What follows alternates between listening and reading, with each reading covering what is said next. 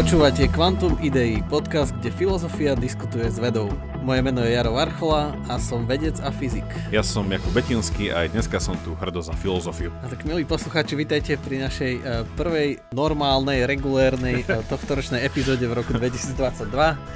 A, a začneme takto, takto z ostra, až niekto by mohol povedať, že priam kontroverzne, um, keďže sa budeme rozprávať o tom, že čo filozofia a veda môže povedať k otázke alebo k sporu konzervativizmu a liberalizmu, s tým, že dnes sa viac zameriame na konzervativizmus. Ja musím priznať tak akože úprimne, že ja som bol taký, že, nah, že takáto téma, Jakub, ale nakoniec som sa nejako nechal nahovoriť, tak Jakub, povedz, čo ťa viedlo priniesť takúto, takýto spor?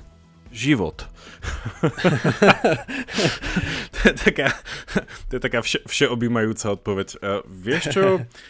Ono, neviem, že rozmýšľal som tak, že čo by, um, keď sme sa rozprávali minule v tom novoročnom, takom novoročnom bilancovaní, že, že ako sa tie naše témy nejako vyvíjali a trošku mi prišlo, že sa mi páčilo, keď sme tak aj um, hovorili o nejakých takých spoločenských nejakých fenoménoch a tak, tak mi príde, že neviem, že pobaviť sa tak filozoficko-vedecky o týchto takých veľkých dvoch izmoch, ktoré nevyhnutne hýbu a rozhýbavajú aj Slovensko, takže neviem, že, že skúsi tam dať taký vhľad do toho, ktorý možno uh, veľa ľuďom, čo to možno dovysvetlí, uh, možno to nejako zmierí, alebo teda nie, že zmierí, ale zmierni trošku toto napätie.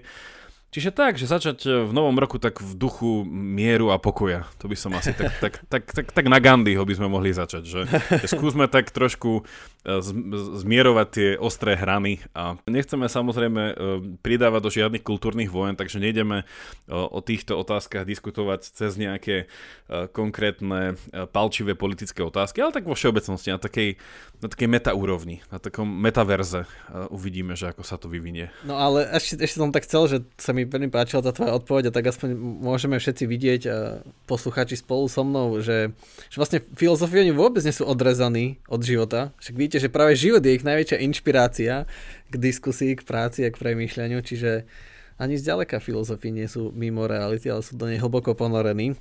Život neživelné, či ako sa to povie. Ako hovorí klasik, život si vždycky nájde cestu. To vieš, kto povedal? Nie, kto inak? Jurský park. Jurský park to povedal. Ale fakt, v jednotke, to bol, to bol, taký, to bol taký veľký leitmotiv jednotky a ono sa to potom doteraz... Teda pozdravujem všetkých fanúšikov Jurského parku, ja som veľký fanúšik Jurského parku, s tým, že teda už najnovšie žijeme v Jurskom svete, nie v Jurskom parku, ale uh, takže tak... Uh... Dobre, tak nás Jakub nejako uveď do témy, že ako, ako, ako vstúpiť do, do tejto otázky konzervativizmu a liberalizmu. Ono, ja som mal na teba takú otázku prichystanú a uvidíme, čo s ňou spravíš. Teraz posluchači to budú mať v priamom prenose, že, že ty by si sa nazval konzervatívec alebo liberál? Uh. Takáto otázka. Neviem, akože celkovo najväčší problém práve s tým, že čo sa nám sa dnes podarí, je, je toto nálepkovanie a generalizovanie. Uh, je to proste na škodu. Uh, že áno, že keď robíš nejakú konkrétnu voľbu, tak sa to možno ľahšie priradí, ale ako náhle sa človek nazve, že je konzervatívec alebo liberál, tak sa hneď na teho nalepí proste kopu emočne nabitých pojmov a rozhodnutí, ale pritom vôbec nemusí byť vo všetkých akože jasný, lebo však je taký, taký ten archetyp moderný, ale taký to je, neviem, či to je blbosť povedať, že moderný archetyp, to asi nejako inak, že takáto moderná predstava, že čo všetko zahrňa, keď je človek konzervatívec a liberál. Čiže keď niekto povie, že je konzervatívec, tak ľudia si hneď predstavia, že OK, na týchto päťdesiat otázok už presne máme zaš- odpo- ako odpoveda. Ale jednak my tu často diskutujeme spolu, Jakub, nie, že tie otázky vôbec nie sú také jednoznačné. Niekedy tu proste hodinu rozprávame a konec zistíme, že nevieme na to odpovedať. Čiže v tomto zmysle sa mi to veľmi, veľmi nepáči a takto sa nálepkovať. Ale je to dobrá otázka, že je to taká dnes bežná.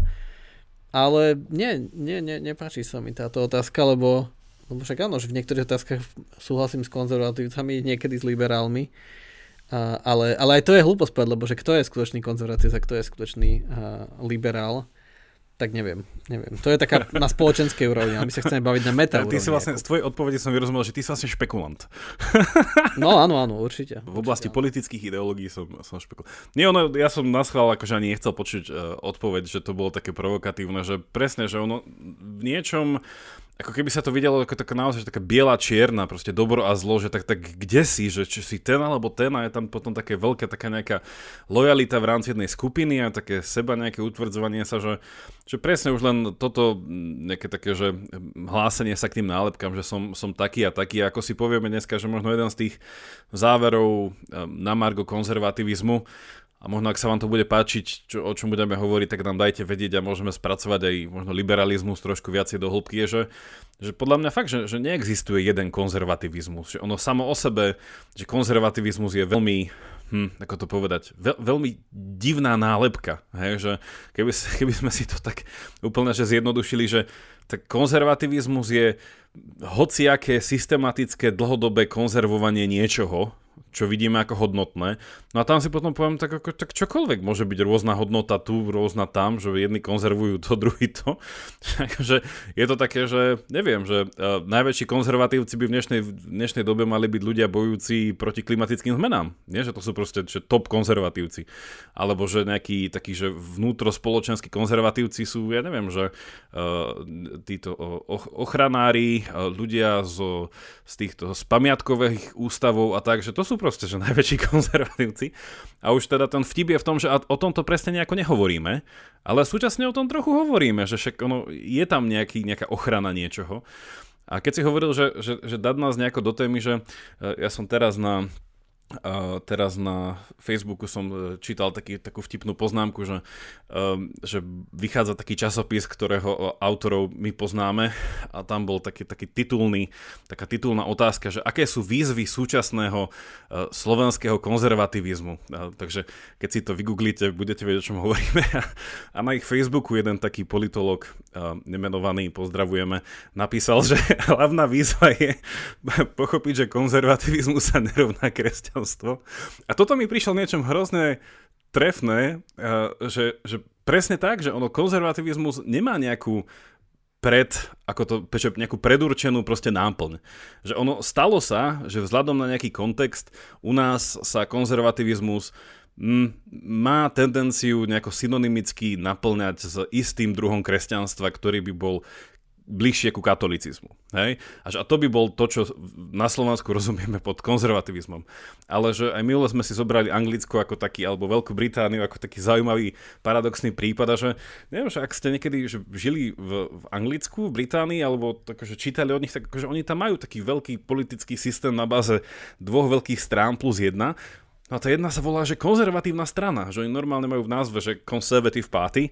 A oni na slovenské pomery sú tak liberálni, že by akože bežný slovenský konzervatívec sa akože hanbil byť nazvaný konzervatívec.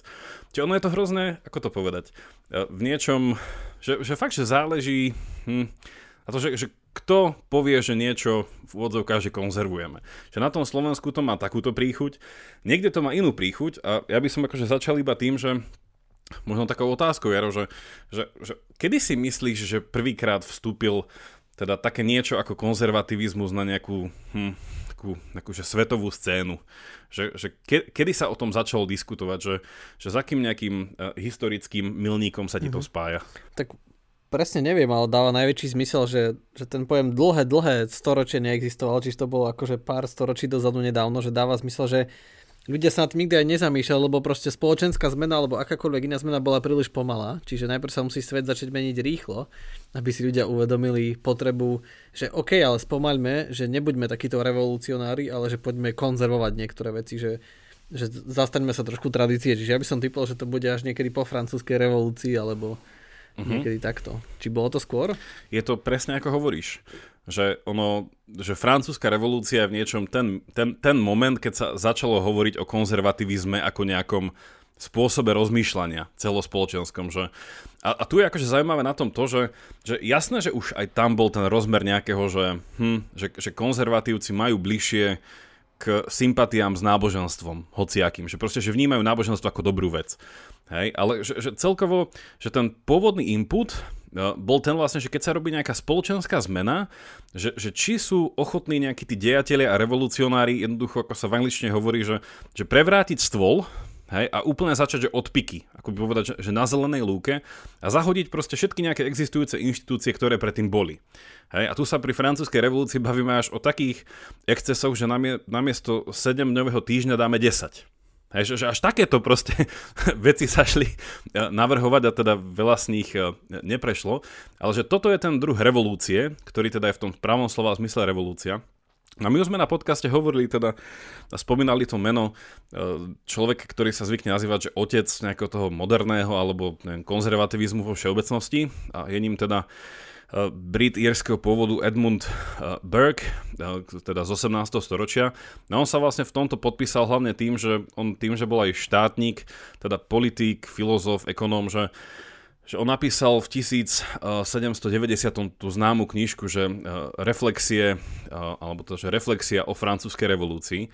No a tam presne akože to zmapoval z pohľadu Brita.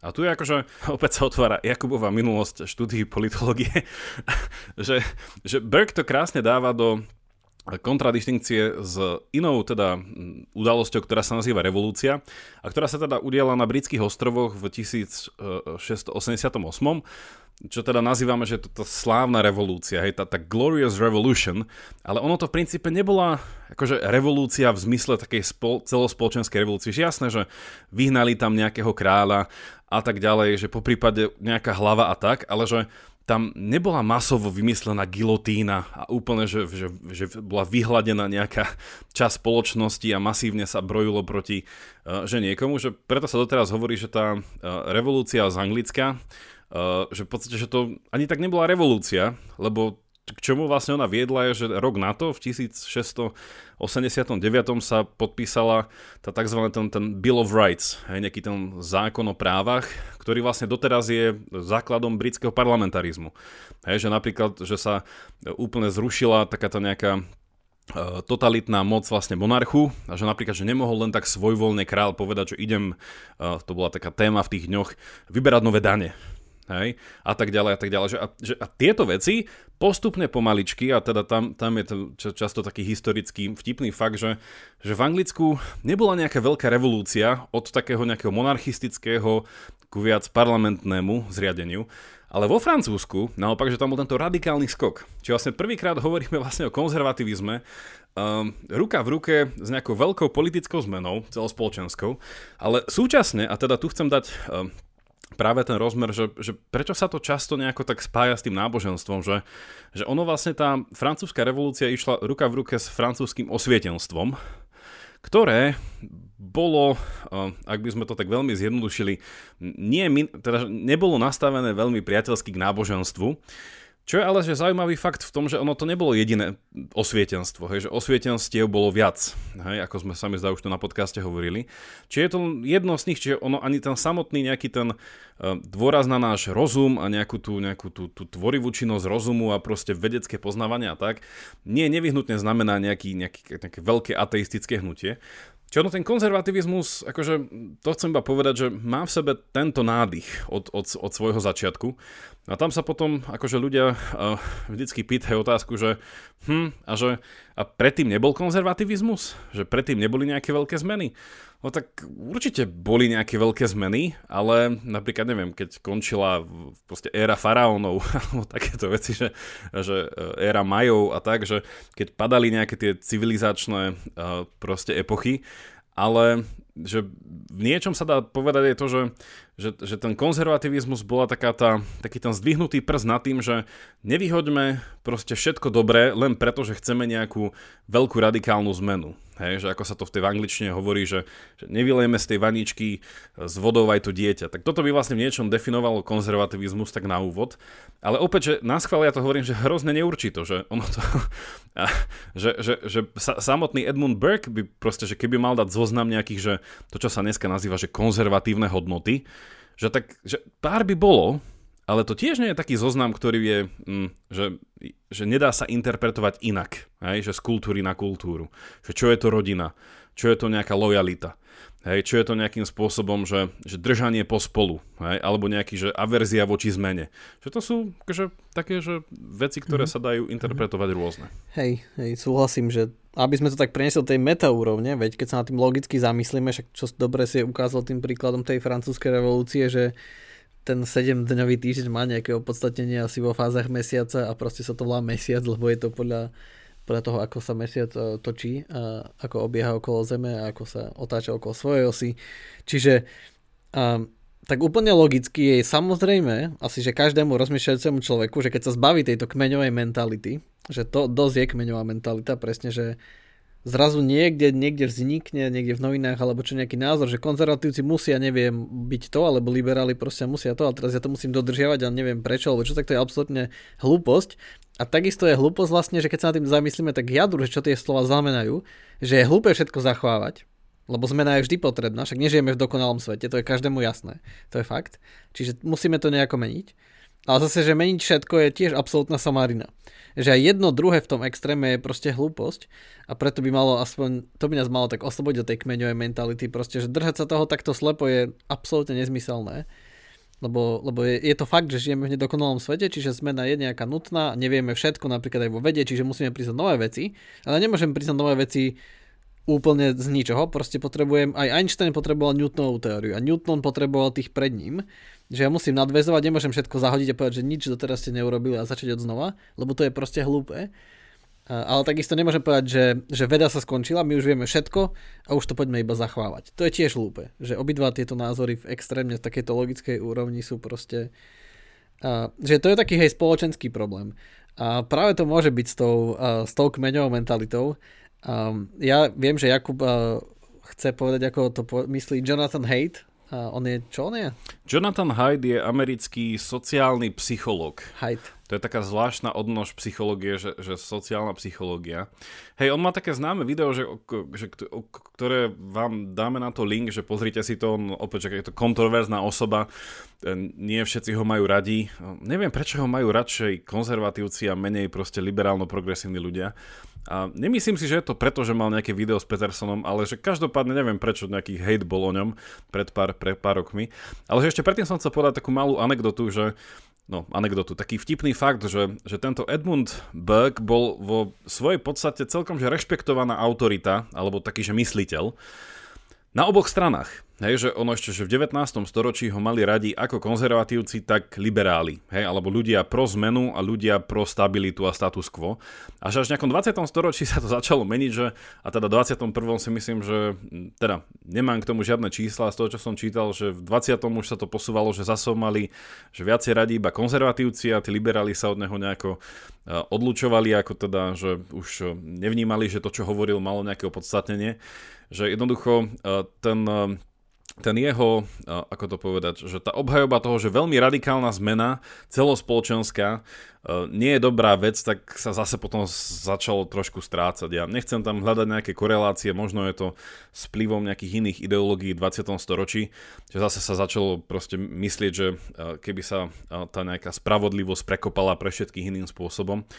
Ale, no ale z toho, toho, toho Jonathana Haidta, čo si, čo si spomenul, že on má, on do tohto celého dáva taký, ako to povedať, taký, taký zvláštny rozmer, že ak ste to video nevideli, to je taký známy TEDx z dvetisícdvanásť, má to nejakých šestnásť miliónov pozretí, takže ak aj sa mýli, tak veľmi zaujímavým spôsobom.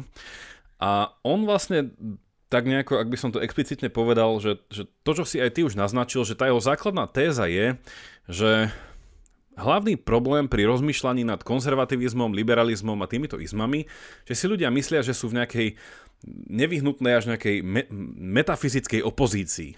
A on vlastne hovorí, že nie, že oni sa navzájom potrebujú a oni tu vždycky boli a vždycky budú. Takže toto je nejaká jeho téza. A že prečo, ako k tomu prišiel, tak on ako sociálny psychológ veľa šprtal teda aj do antropológie a potom nejakých spoločenských výskumov. No a on vypátral alebo pomenoval niečo, čo, čo nazval, že, že základy morálky alebo nejakého morálneho systému a povedal, že človek ako taký, že toto je že taký úvod do toho, že sa vlastne rodí už s nejakým prednadstavením. Hej, že, že my neprichádzame v tej slávnej téze, že, že sme ako nejaká čistá strana, ale že človek už sa rodí s nejakým prednadstavením. No a to prednadstavenie ťa nejako inklinuje k tomu, že nejako budeš rozmýšľať. Hej, že máš nejaký spôsob proste vyhodnocovania uh, vecí, ktorý nevyšiel teda úplne z nejakej zelenej lúky. No on hovoril, že na základe tohto nejakého prednastavenia, ako sa rodíme, tak hodnotíme, že niektoré veci chceme viac, niektoré menej. No on povedal, že takých päť základných hodnôt, môžeme to nazvať, päť nejakých pilierov, na ktorých stojí morálka, ktoré sú, on to odpozoroval, že sú v každej kultúre naprieč časom, len rôzne kultúry iné veci hodnotia viac. No vlastne tieto veci sú úplne že jednoduché, čo do nejakého pochopenia, že nie je to nič nové, že prvá je taká, že starostlivosť, hej? Alebo že, že taký ten pocit toho, že nemalo by sa ubližovať. A druhé je spravodlivosť, alebo nejaký pocit nejakej férovosti, nejakej vzájomnosti. A tretie už si spomenul je vlastne tá nejaká kmeňovitosť, alebo nejaká tá lojalnosť v rámci nejakej skupiny, že, že preferujem my pred ja. A štvrté je nejaké správanie sa k autoritám, alebo nejaký rešpekt vlastne, že k starším, múdrejším a tak ďalej. A posledné je veľmi zaujímavé, on to nazval, že čistota, z anglického teda purity, alebo ešte to nazval, že, že sanctity, ako nejaká posvetnosť. A síce to má veľmi náboženskú konotáciu, ale čo sa tým myslí je, že, že všetky kultúry naprieč, naprieč geografickými týmito smernicami majú isté správanie sa alebo nejaké chápanie toho, že, že ako kontrolovať svoje telo, aby som dosiahol nejaké vyššie dobro. Hej, že vlastne, že pointa nejakej čistoty je, alebo nejakého konceptu čistoty je, že proste nejaký, nejaký self-restraint, nejaká sebakontrola, aby som dosiahol nejakú cnosť alebo nejakú lepšiu vlastnosť. Hej, že, že nevyžerem večer chladničku, lebo proste chcem dosiahnuť dlhodobo, že chcem zabehnúť maratón. Hej, že, že, že tento spôsob rozmýšľania, nejaké že, uh, uh, ovplyvňovanie svojho tela alebo nejakej telesnosti na úkor nejakých vyšších vecí. No a on povedal, že týchto päť vecí je prítomných v každej kultúre. Teraz to začne byť zaujímavé, že jediný rozdiel medzi liberálmi a konzervatívcami je ten, že oni preferujú z týchto piatich vecí iné. A podľa mňa, že ak si to teraz zastavíte a si to napíšete, alebo teda si pozriete to video, on tam má viaceré grafy a štúdie, sa mi dá, je to z jeho kníh, opäť kritizovateľné, ale je to zaujímavé, tak neprekvapí vás, že liberálny je ten človek, ktorý má tendenciu preferovať tie prvé dve pred ďalšími tromi. Čiže vlastne viac je zameraný na uh, neubližovanie, hej, na to, že sa stará o druhých a súčasne viacej vníma pocit spravodlivosti alebo nejakej férovosti alebo nejakej reciprocity. Na druhej strane konzervatívci viacej uprednostňujú niečo také, čo by sme nazvali, že lojalita v rámci skupiny, viacej proste je to my ako, ako nejaké ja, že viacej sú takí lokálni ako nejakí globálni a súčasne konzervatívci myslia spôsobom, že majú rešpekt k autoritám. Hež, nie sú drzí, alebo nie sú nejakým spôsobom, že uh, len tak skeptický voči, voči všetkému. A, na, teda, a tá posledná vec je, že v rámci toho vzťahu tej nejakej čistoty alebo nejakej sebakontroly, že opäť, že, a vidíme to aj v tých kultúrnych vojnách, že, že čo, sa, čo sa týka konzervatívcov, že majú veľkú, ako to povedať, že dávajú veľkú váhu tomu, že človek má kontrolovať svoje telo, hej, a nemá sa oddávať proste tomu, čo hovorí jeho telo. Na druhej strane liberálnejšie rozmýšľajú človek je viacej proste, môžeme to povedať, že uvoľnený v týchto pravidlách, čo sa týka nejakej sexuality a tak ďalej. Čiže Haidt by vlastne prišiel k záveru, že tieto týchto päť vecí a tieto také dva rôzne prístupy k tomu vedú k niečomu, čo on tak, a, a tu je možno ten, prečo ho ľudia majú radi, tu je taký petersonovský moment. On hovorí, že ľudia proste sa musia naučiť spolu žiť v nejakej spoločnosti, odhľadnúť zo týchto nejakých preferencií a tendencií. A blbé je, ako aj ty si povedal, že ak sa to zvrhne na jednu stranu, že úplne prevládne konzervatívne myslenie alebo úplne prevládne liberálne myslenie. A čo on povedal je, že v tých slovách, ktoré som spomenul, že, že konzervatívci uprednostnia stabilitu, liberáli uprednostnia zmenu a čo spoločnosť potrebuje, aby prežila, je ustavičná zmena na podklade stability. Hej, že proste je to niečo, čo Aristoteles nazýval, že aby som dokázal kráčať dopredu, musím stať na pevnej podložke. I keď z pohľadu večnosti sa aj tá hýbe, ale že nejakým spôsobom je to nejaká paradoxná pozícia. Čo on vlastne hovorí, že ten, ten, ten petersonovský boj medzi poriadkom a chaosom, že on to nazýva Haidt v tej svojej knižke, že že sociálna entropia, že my proste musíme ako spoločnosť bojovať voči tomu, že spoločnosť má prirodzenú tendenciu sa rozpadať. Hej, že ona je nesúdržná, ale to, aby bola súdržná, potrebuje aj ten liberálny, aj ten konzervatívny input a, a to je ten paradox, že konzervatívci si myslia, že nie, liberáli to celé kazia, liberáli si myslia, konzervatívci to celé brzdia A toto je vlastne niečom také iné nasvietenie tej celej situácie, že on tam dáva metaforu Matrixu, že to, čo potrebuje aj konzervatívec, aj liberál spraviť, je výjsť Matrixu. Hej, z tohto, čo nazval, že morálny Matrix. A pozrieť sa na spoločnosť takže z väčšej výšky. Že my naozaj potrebujeme aj tie, tie liberálne tendencie, aj tie konzervatívne tendencie, len musíme ich proste nejakým spôsobom balansovať. A to je na tom najťažšie a to je to, čo sa teda nazýva, že politika, alebo politično, že ten balans proste tých preferencií a nastavení. A preto niektoré civilizácie spoločnosti proste padajú, niektoré sa udržia.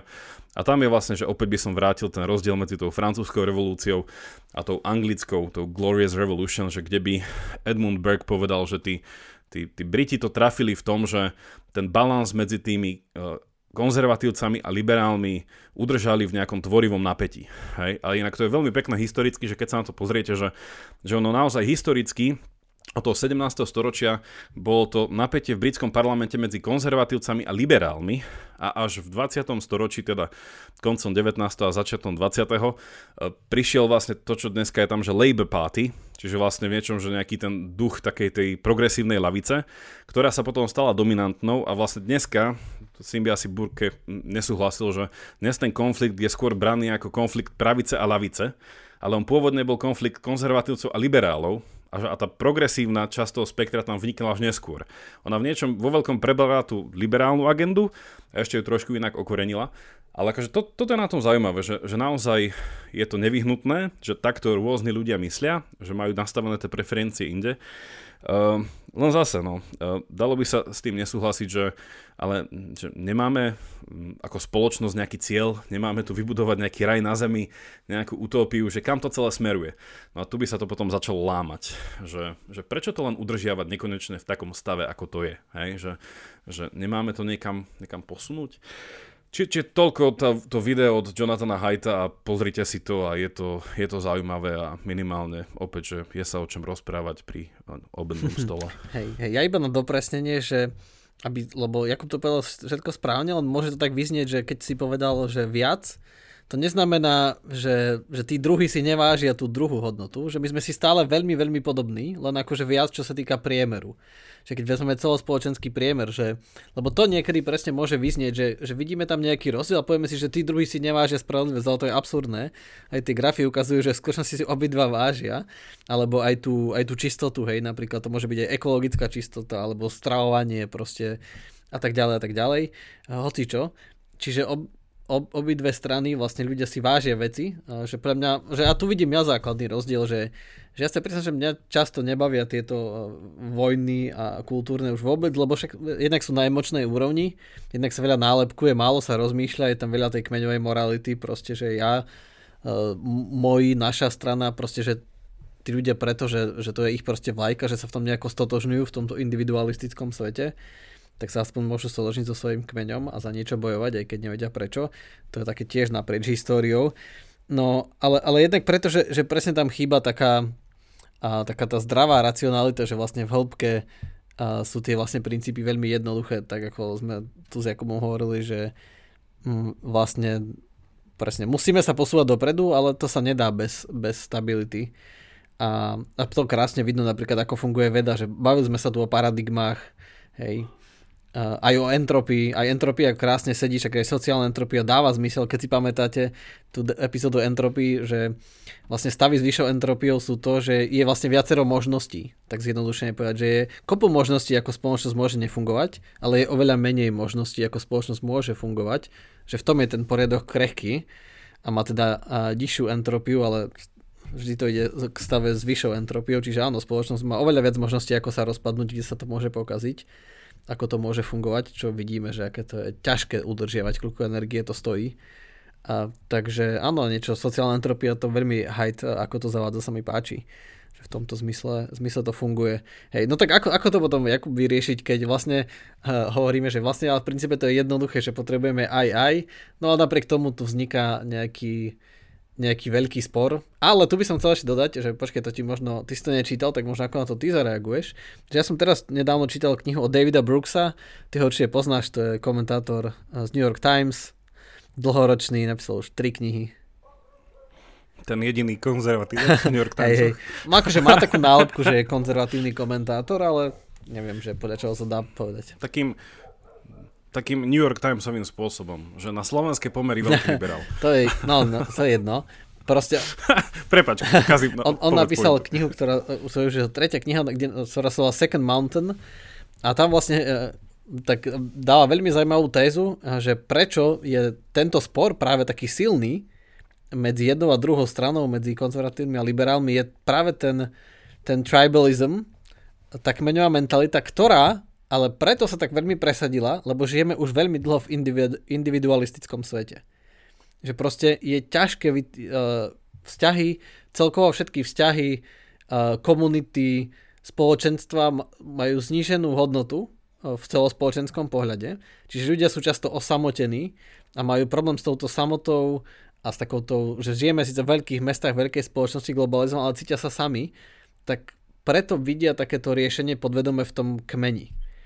Že, že paradoxne, že ten kmeň, tá možnosť sa pridružiť k nejakému kmeňu, kde sa proti niečomu bojuje, ale nie za niečo, alebo aj za niečo, ale je to na takej povrchnej úrovni kmeňovej, proste je, to je, to je ten jeho recept, že preto je tento sport dnes taký viditeľný a taký ostrý, aj keď sa dejú mnohé iné krízy, napríklad, že uh, globálne otepľovanie, hej, uh, neviem, hrozba Ruska teraz, Uh, ja neviem, že čo všetko, COVID proste, ale, ale stále neutichajú tieto spory, že napriek tomu, že ľudstvo má o, o mnoho väčšie výzvy, tento spor je strašne silný, lebo tá kmeňová mentalita proste, veď aj napríklad, čo známy ten genocida v Rwande proste, uh, však asi všetci vieme, že tam určite boli aj väčšie životné problémy, čo riešiť, ale proste kmene sa do seba pustili a dopadlo to akože neuveriteľné desaťtisíc, stotisíc mŕtvych uh, ľudí, lebo, lebo jedni proti druhým.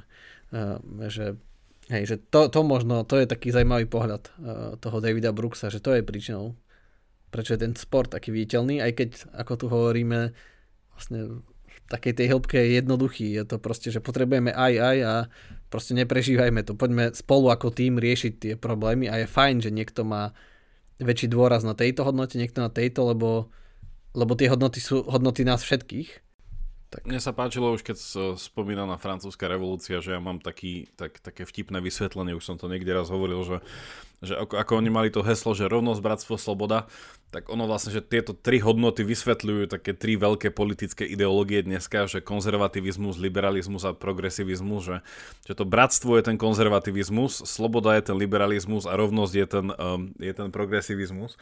A ono je otázka, že, že, že, ten, uh, že, že tá francúzska revolúcia, ako, ako to chcela proste docieliť, len ono to bratstvo sa nedá vybudovať tým, že, uh, že, že to mi príde také v tom, v tom modernom žargone, že to je takéto facebookové bratstvo, že facebookové priateľstvo, že ja si ťa... Že včera som ťa nepoznal, dneska si ťa pridám na Facebooku a už sme priatelia. Že proste, že všetci vedia, že to je absurdné. Že v niečom tá francúzska revolúcia, že to mi prišlo, že takéto zresetovanie tej spoločnosti a myslieť si, že zrazu sa tu budeme mať všetci radi, keďže sme včera vyzabíjali všetkých, ktorých sme nechceli tu mať. že že, že to, to, toto je takéto, že naozaj takéto úplné odtrhnutie sa od tých... No neviem, že, že konzervativizmus naozaj, že ak by mal mať jednu tú základnú črtu je, tak to je, čo sa dneska často hovorí, že je to nejaká tá že úcta k inštitúciám, alebo že, že minimálne vidieť hodnotu v nejakej fungujúcej inštitúcii. Akože a inštitúcia pre konzervativizmus je paradoxne nielen vláda práva, alebo nejaký právny štát, hej, že inštitúcia to, že fungujú súdy. Hej, a proste mať úctu k tomu, že je tu nejaký súdny systém, ktorý bol budovaný desaťročia až storočia, ale že aj iné inštitúcie, hej, že preto je konzervativizmus v mnohom dneska e, na tých barikádach tej kultúrnej vojny, lebo vidí ako jednu z inštitúcií manželstvo, ktoré chápe stále ako zväzok muža a ženy definovaných podľa nejakých tých vonkajších znakov, čiže no, že a to, toto sú tie, toto sú tie akože potom body sporu, keďže že OK, že a táto inštitúcia by sa nemala zreformovať, mala, ale že keď si sa ma pýtala to, že, že, ako, že ako to zmieriť, alebo že čo bola tá otázka, že ako... No, že, že keď vidno, že aký je ten spor vlastne malicherný uh, v týchto, že, že ako, ako z neho výjsť, že, že prečo nevieme výjsť tohto sporu a stále to riešime, keď vlastne Á, všetkým, takto. Keď sa na to človek zamyslí, musí byť jasné to, čo sme povedali, že potrebujeme aj stabilitu, aj zmenu. A vidíš, že to aj, jak si naznačil s tými inštitúciami, že to sa mi stále nepáči, že, že, prečo, že preto už sa nemôžem podpísať po to, či som liberál alebo konzervatívec, lebo však ako svet sa delí na rozmýšľajúcich a morálnych ľudí, nie na konzervatívcov a liberálov, lebo však jasné, že niektoré inštitúcie môžu byť blbosť a niektoré môžu práve byť veľmi zmysluplné a dôležité pre preto, aby sme fungovali a prežili ako spoločnosť, ale niektoré môžu byť hlúpe, že, že preto sa človek nemôže len tak ľahko podpísať, že, že OK, ja som za zachovanie inštitúcií, lebo záleží od inštitúcie. Že to sa zdá taká vyhýbavá odpoveď, ale vlastne je pravdivá, lebo však asi všetci sa na tom zhodneme proste, že sú niektoré funkčné inštitúcie, niektoré zbytočné. Uh-huh. A, tam, a tam by bol ešte ten rozmer toho, že, že aj tá inštitúcia vyrastá na báze nejakej tradície myšlienkovej. Hej, že napríklad, že keď berieme inštitúciu, napríklad, že inštitúcia manželstva, tak vlastne, že sú rôzne tradície, ktoré ju nejako chápu. A tam je potom otázka, že, že ktorá z týchto tradícií to trafila najviac, alebo že ktorá to trafila na nejakým najrobustnejším spôsobom vzhľadom na... A tam je potom otázka čo? Že vzhľadom na prežitie spoločnosti? Hej? A potom je, že prečo prežitie spoločnosti má byť hodnota, ktorú táto spoločnosť chce? Hej, a, to, to je to, a to sú tie akože otázky toho, že keď sa do toho konzervativizmu, liberalizmu a iných vecí uh, dajú tie moderné výzvy, alebo proste ten vplyv tých technológií, že, že zvykne sa tak povedať, že, že my žijeme prvýkrát v dobe, keď sa ako spoločnosť môžeme vedome rozhodnúť, že nechceme pokračovať. Hej, že, že takáto voľba tu nebola, že sme v takom tom Hegelovom duchu uh, toho, toho nejakého celospoločenského globálneho ducha, to vedomie, si seba uvedomili sa až do takej miery, že sme prišli ako celoplanetárne ľudstvo k otázke, že chceme tu byť, že prečo sme tu vlastne, že, že nebolo by lepšie, keby sme tu neboli, že by sme tú planetu proste neotravovali a nezvyšovali jej teplotu a tak ďalej, že a toto sú zaujímavé otázky, hej, že ktoré tu kedysi neboli, že kedysi proste ľudia neriešili to, že, že prečo žiť ďalej. No jasné bolo to, že však žijeme ďalej, proste musel si mať čím viac detí, aby aspoň dve z nich prežili. A, a že toto mi príde, že aj ten význam toho konzervativizmu a liberalizmu, že ak by sme to nazvali v takomto... Lebo, lebo Jonathan Haidt, to asi, ja som to nepovedal tým slovom, ale záznelo to medzi riadkami, že on to berie veľmi, veľmi tak naturalisticky. Že naozaj, že tá morálka je sklbená aj s evolúciou. Že napríklad, keď sa pozeral na tú prvú hodnotu, ktorá bola to nejaká starostlivosť jeden od druhého, alebo starostlivosť v zmysle, že nedopustiť ublíženie, tak vlastne tam ten primárny príklad je starostlivosť matiek o deti. Hej, že vlastne, že to je určitý nie sentiment, ale istá hodnota, že isté morálno, ktoré pociťuje každý človek, alebo že vidíme to, hej, že, že prečo sú rodičia takí, že, že prečo ochraňujú svoje deti, hej, že tak lebo tie deti vzhľadom na náš živočíšny druh by sa prvých pár rokov proste asi by ich čosi ulovilo, nemajú šancu prežiť vzhľadom na iné zvieratá, takže že on to berie naozaj v niečom takto naturalisticky a že tým je to aj v niečom že, ro, že robustné, hej? Že, že tým, že sa pozerá na svet tak, že sa rodíme už s nejakým predvybavením a nejdeme iba do nejakého sveta, kde si môžeme úplne vyberať svoju morálku, že, tá, že ten, že ten Haidtov argument v niečom je taký naturalistický, ale súčasne tam dáva priestor aj na to, že, hm, že, že keď sa už rozprávame o tej spravodlivosti, o tom nejakom, neviem, že, že napredovaní ako spoločnosť, že že tam už je ten rozdiel toho, že, lebo ten, ten naturalistický argument končí pri takom argumente seba záchovy. Hej, že už sme dostatočne uh, dobrí v tom, že nezomrieme.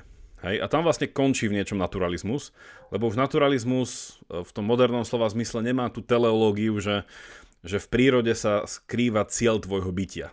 Hej, že proste ten, ten súčasný naturalizmus skôr povie, že toto sú veci ako prežiť a už žiješ. A teraz, že ten rozdiel medzi tým, že, uh, ako sa to povie v slovenčine, uh, že, že prežívať a žiť. Že už prežívaš, ale teraz, že, a, tak čo máš robiť, aby si skutočne žil? Hej, že aby si bol šťastný.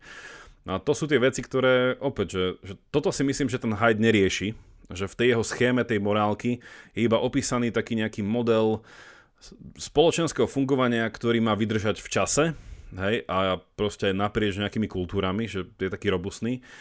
A tu mi príde často, že tu sa to potom láme, že tie, že tie kultúrne vojny sa naozaj lámu v tom, že, že oni všetci uznávajú nejakú, nejaký, že tento druh morálky asi, ale že potom, že čo to znamená byť že, že šťastný, hej? Že čo to znamená viesť dobrý život, že toto by som už nemal dopustiť, hej? A idem a bojujem, že... A to, tu si osobne myslím, že už Haidt nemá na to odpoveď, uh, ale... A tam to začína byť zaujímavé, ten spor vlastne tých... Uh, Ale opäť, že, že, že z toho, čo som popísal, že je to také v niečom slovenským reáliem asi, asi nevlastné, že, že ja ten problém liberalizmu a konzervativizmu chápem skôr na tej úrovni morálky, ale nie na úrovni etiky. A že ak, ak, ak je vám tento rozdiel, alebo že tieto slová, ak sa vám zlievajú a nevidíte v nich rozdiel, tak dám nejaký link na to, kde som hovoril o tom inde, ale že, že to už nie je tá otázka toho, že, že ako mám ja žiť. To je skôr, že ako mám ako spoločnosť prežiť. A tam ten aj konzervativizmus, aj liberalizmus sú potrebné. Uh, len ten zvyšok už potom je zase iná diskusia. Hej, no však samozrejme, že často sa to v takom mainstreamovom ponímaní spája, že nejaký politik, ale že politik je akože vlajka, drží tú vlajku liberalizmu a konzervatizmu a to je asi snáď každému jasné, že to nemôže byť na takej úrovni.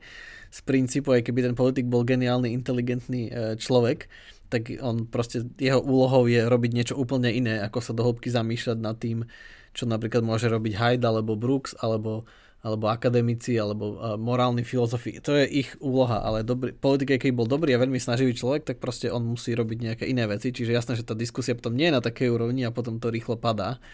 Čiže aj preto máme také skreslené toho vnímania, že ten spor je neviem aký, lebo sa nám s tými izmami spájajú práve tváre nejakých politikov. A, a, ktorí, aj keď hovorím, že môžu byť akože fajn ľudia a môžu, nemusia, môžu, ale že to neznamená, že aj keď sú fajn ľudia, že Že, že stíhajú viesť diskusiu na kvalitnej úrovni, lebo to nie je ich poslanie. No ale ešte som chcel, že, že vlastne takto to už tak zhrňať, že, že keď spojíme toho Brooksa s tým Haidtom, tak uh, sa dá vysvetliť, že OK, tento spor existuje, uh, pretože uh, my ne, neexistuje iba taká jednoduchá morálka, ale že Haidt rozdiel, že existuje päť rôznych hodnôt a jednoducho sú i ľudia, ktorí sa viac prikláňajú k jedným hodnotám a k tú druhým a my sme si to proste všimli.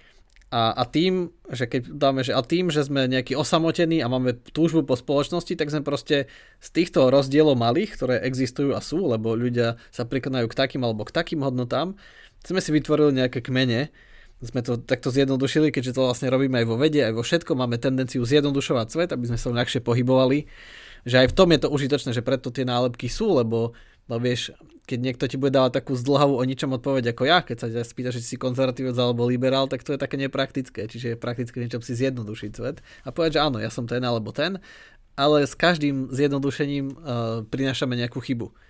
Ten model je síce robustný, ale čím väčšie skreslenia, tým sa tá chyba proste zväčšuje a zväčšuje. To je takých modelov kopu vo vede, proste, že aké veľké skreslenie si mo- zo všeobecne môžem dovoliť zjednodušenie. Keď príliš zjednoduším, ten model je na nič. Takže, takže preto ten spor existuje, lebo ľudia sú iní, ale vlastne všetci, je jasné, že sa potrebujeme navzájom, a to, to je samozrejme, a čo je dôležité ešte z toho, čo sa dá uvidieť, je, že vlastne nie sme veľmi rozdielni. Že a to, to sa mi veľmi nepáči, že, že prečo sa nedo, nedokáže nájsť takáto rozumná diskusia medzi to, týmito tábormi, keď proste sú oveľa väčšie problémy, kde by boli super užitočné e, prístupy z obidvoch tých morálnych ekológií, kde majú trošku rozličné nastavenia, či čomu prikladajú akú hodnotu. A sú oveľa väčšie problémy a jednak sú hrozby od ľudí, ktorí sú nemorálni.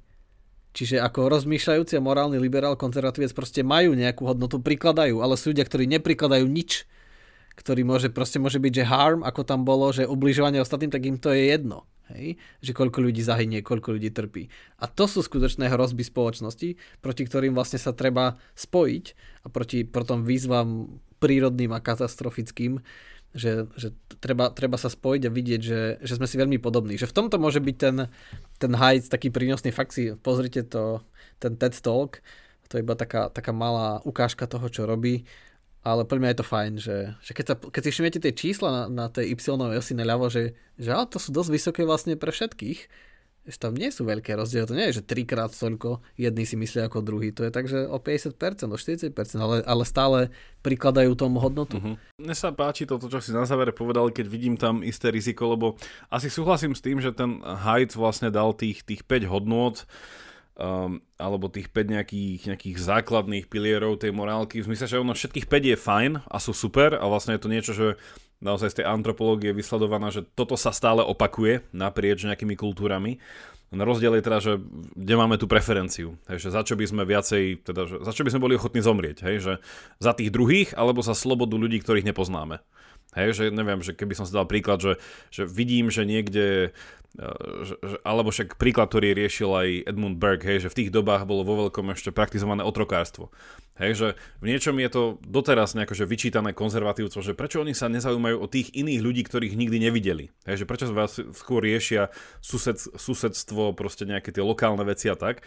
A to akože nie je pravda, lebo však Edmund Burke sám o sebe bol veľký kritik vlastne otrokárstva a rôznych zneužívaní, čo išli naprieč kolóniami vtedajšími. Ale že to tým chcem povedať je, že, že, že ako keby to bolo, že tých naozaj tých päť hodnôt, ktoré iba majú iní ľudia inak usporiadané a preto vytvárajú iné skupiny. Hej, a tú jednu skupinu sme nazvali konzervatívci, druhý liberáli. Ale že ako ty si povedal, uh, veľmi zaujímavo, že tí skutoční nepriatelia sú, teda nepriatelia, tí skutoční uh, rozvracači spoločnosti by v tomto boli nejakí anarchisti, ktorí v týchto päť vecí vôbec neveria. Hej, že prečo by som vlastne mal mať úctu k svojej matke? Prečo by som proste mal uh, proste, že uh, spolupracovať? Hej? A Haidt tam dáva akože celkom dobré experimenty, že tam citoval nejaký článok z Nature, ktorý bol proste, ja keď som, keď som to počul, že mi to prišlo ako klasická väzňová dilema, že, že, že, že z tohto uh, myšlienkového experimentu, že vždycky vychádza, že uh, nevyhnutne ľudia majú tendenciu nespolupracovať, ale potrebujú spolupracovať, aby prežili, preto musíme potlačiť tú prirodzenú uh, tendenciu tým, že zavedieme nejaký systém uh, uh, punishments, uh, nejakých trestov, ale tie tresty nemusia byť uh, tresty v zmysle trestného zákona, ale najsilnejší zo psychologického hľadiska trest je spoločenská hanba. Hej, že sa proste vytvorí nejaký morálny kód a že keď si to nespravil, tak ťa proste vysmejú. Proste, že, že hrozná hanba, to, to rodina sa bude za teba hanbiť ešte štyri pokolenia. Čiže že toto mi na tom prišlo, že, že naozaj, ako si hovoril, že tí ľudia, voči ktorým sa spoločnosť má brániť, to nie je, že liberáli proti konzervatívcom, ale že spoločne títo ľudia proti nejakým ľuďom, ktor- ktorí nezdieľajú tento, mohli by som to nazvať nejaký základný morálny kódex, hej, že to, čo Haidt nazval, tá nejaká päťpilierová morálka. A tam to začína byť zaujímavé, že aký je ten alternatívny druh morálky, že či je to naozaj nejaký, nejaký nihilizmus, hej, alebo či sú to proste nejaký plne nejaký, čo ja viem, že z jedného extrému nejaký bezbrehý individualisti, alebo z druhého extrému nejaký bezbrehý proste uh, neviem, ľudia oddávajúci sa vyššej myšlienke štátu. A, a to je to, že, že to sú tí v niečom nepriatelia tej spoločnosti, ak by sme ich takto nazvali, a že keď ten Haidt hovoril o tom, že, že toto potrebujem, aby sme ako spoločnosť prežili, tak sa musíme skôr štítiť tých ľudí, ktorí nechcú, aby sme ako spoločnosť prežili. Ale ako už som hovoril, že toto to je v niečom tá zaujímavá otázka, ktorú si kladieme iba dneska v dvadsiatom prvom storočí, že prečo máme ako spoločnosť prežiť? Hej, že pre, prečo máme ďalej byť ako celok? A aký celok? Hej? Na akej úrovni? Na celospoločenskej? Že máme byť nejaká globálna spoločnosť? Proste máme mať nejakú planetárnu ústavu? Že, že, na, že prečo vlastne chceme pokračovať? Ale to už vidíš to, čo sa všetko dá obchať do diskusie o konzervatívnom a liberalizme. Teraz tu máme hviezdne vojny a galaktickú vládu a galaktický, čo tam bol? Tam bol nejaký medziplanetárny, tam nejaká vláda tak bola. Tak našťastie tam ešte nie sme, že by sme mali veľa galaxií, ale tak už iba na záver môžeme urobiť reklamu, že keď sa stanete našimi patronmi iba za tri štrnásť, toto magické pi číslo me- mesačne, tak môžete si vypočuť našu diskusiu a tá dnešná extra časť bude práve o vesmíre a o našom veľmi teraz aktuálnom pokuse o tom, že čo sa deje práve teraz a ako, ako počúvate túto diskusiu vzhľadom na, na naše intergalaktické cestovanie a možnosti o budúcnosti. Tak to sa teším a ja ešte môžem slúbiť, že v rámci uh, môjho ešte nejakého doslovu, tak ja by som chcel spomenúť jednu takú myšlienku, ktorá ma už dlhšie trápi, že čo si ja myslím, že je problém slovenského konzervativizmu. Takže nechajte sa prekvapiť v našej záverečnej časti. Ďakujeme vám, že nás podporujete cez Patreon, no a počujeme sa zase o dva týždne. Ahojte. Tak áno, takú pestrá ponuka a majte sa.